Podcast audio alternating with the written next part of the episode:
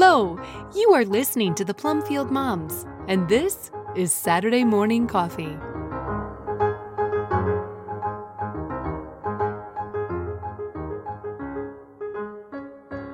Meet the librarians.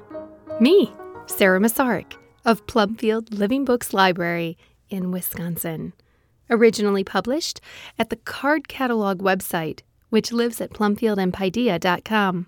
Check the show notes for a link. I have always been a collector of books. My whole family is full of readers. My grandparents, aunts, uncles, parents, cousins, and siblings, we all read. And read a lot.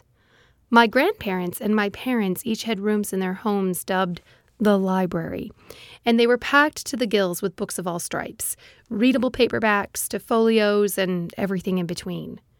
My bedroom dresser had a hutch on top with bookshelves that we easily filled with our acquisitions from the quarterly scholastic book flyer, garage sales, and birthdays. One of my favorite things to play as a child was library, wherein I laboriously made library cards for all of the books on the children's shelves in our home library, and then I would check out the books to my dolls and teddy bear. I have waited to be a librarian for as long as I can remember.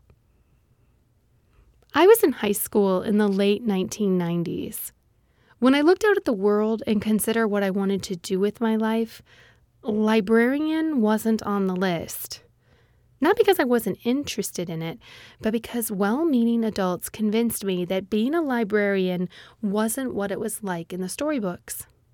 It was about memorizing the Dewey Decimal System and learning how to do dry research for patrons. I'm not sure that they were wrong.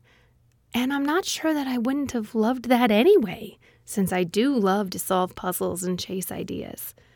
But I am sure that none of us had any idea that private lending libraries would experience the renewal that they are, and that scores of book lovers across the country, and really the world, would be turning their homes, garages, and church basements into old fashioned libraries full of living books not knowing what I wanted to do, but knowing that I loved books, I headed to Hillsdale College. Chosen in part because of its Heritage Room library and mostly because of its Great Books program, I applied for and was awarded two terms in the University of Oxford Exchange. While there, I cherished my Bodleian Library card and used it often. In between terms at Oxford, I backpacked through Europe, taking two classics with me Little Men by Louisa May Alcott, and The Count of Monte Cristo by Alexander Dumas. It was Little Men which I read and reread in the mountains of Switzerland and the gardens of England. It was Little Men that was taking up permanent residence in my heart and which would inspire so many choices to come. A few years after graduating from Hillsdale, I became a teacher and campus minister at a small Catholic high school. It was there that I began reading with young people and began to see how few of them were ever exposed to any of the really good books. When my husband and I started our family, we chose to homeschool our children in part because we wanted there to be enough time to read, read, and read with our children. Along the way, I have hosted dozens of book clubs for young people in 2015, Diane Pendergraft and I, along with some other friends, started a Facebook group dedicated to the joyful discussion of the good and great books, Potato Peel Pie Book Community. It was here that we met Kathleen Seeger of Living Education Library. One year later, we understood the need for a static place to defend the good and true books, as well as a place to write about homeschooling in general. We created Plumfield and Paideia. Last year, we felt God pushing into our hearts the calling to start the Plumfield Moms podcast. Along the way, Sarah Kim and Tanya Arnold of BiblioGuides introduced us to a bunch of other library ladies, and we began a series of podcast episodes with Kathleen, Sherry Early, Sandy Hall, Mary Schubert, Christy Stansfield, and Jeanette Toulis. Last fall, I began to see bees everywhere I went on planners, on decor, on mail, on signs, everywhere. As I was preparing for Advent, I was contemplating what theme this new year might have for me.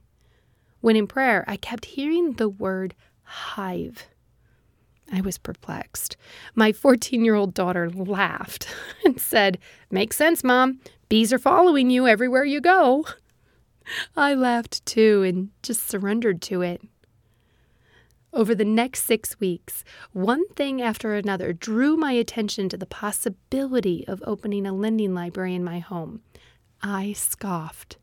I have kids at home. The podcast and homeschooling keeps me plenty busy. I only have 3,500 books. I'm an introvert. I live in the woods, 20 to 45 minutes away from any kind of a patron base. I have unpredictable health. But the dream continued to settle into my heart. One day during the Christmas holidays, a sweet young mama friend reached out to me. She was profoundly frustrated. Sara, I have had it with the public library. I'm willing to do the legwork and spend the money to build up my family library, but I just do not know where to start. Can you please help me? It was right then and there. I was overcome with the vision of my library. I could see it perfectly. I understood what hive meant. I understood why the bees were following me. I laughed and said, Friend, you just gave me the push I needed. Come, be my library guinea pig. She protested and said she really wanted to fill her house with the best books. I told her to come, check out all of mine, and see which ones she liked best. Then she would know what to buy. For the next five months, her sweet family visited our chaos and checked out books.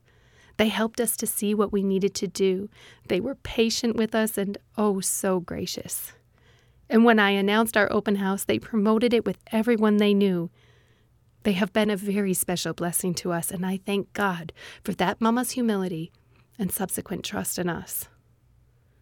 At the time of writing this, we've been officially open for six weeks. We've hosted two book clubs, many open houses, and many library days.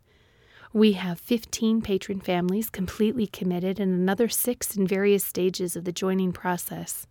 We have had a holy mass of consecration set in our home to dedicate the library to the Holy Spirit, and we are in the planning stages of hosting a nature club, a series of moms' nights, and many, many more teen and kid book clubs. The whole family has thrown themselves into this. We are keenly aware that we are just baby librarians. We know enough to know that we really don't know much, except that God is in control and we have a lot to learn. You can follow our journey at www.plumfieldandpaideia.com, on Instagram, and at our library page on Facebook. And if you are in Northeast Wisconsin, maybe we could be your lending library. We are located in Denmark, 20 minutes from Green Bay, 30 minutes from Manitowoc, and 45 minutes from Sheboygan. And as a special edition for those listening, we invite you to head over to the Plumfield and Paideia website. You can read this and you can find the stories of so many other librarians. And if God is putting in your heart the desire to maybe someday have your own library, check out the card catalog. There are so many resources in there for those who are discerning library work, those who are getting ready to start, and those who've been doing it for decades. And if you're not being called to form a lending library of your own, but you believe that this is good and holy and necessary work, find a lending library near you and support it in whatever way you can with your prayer, your time, your talent, your treasure, or even your good word.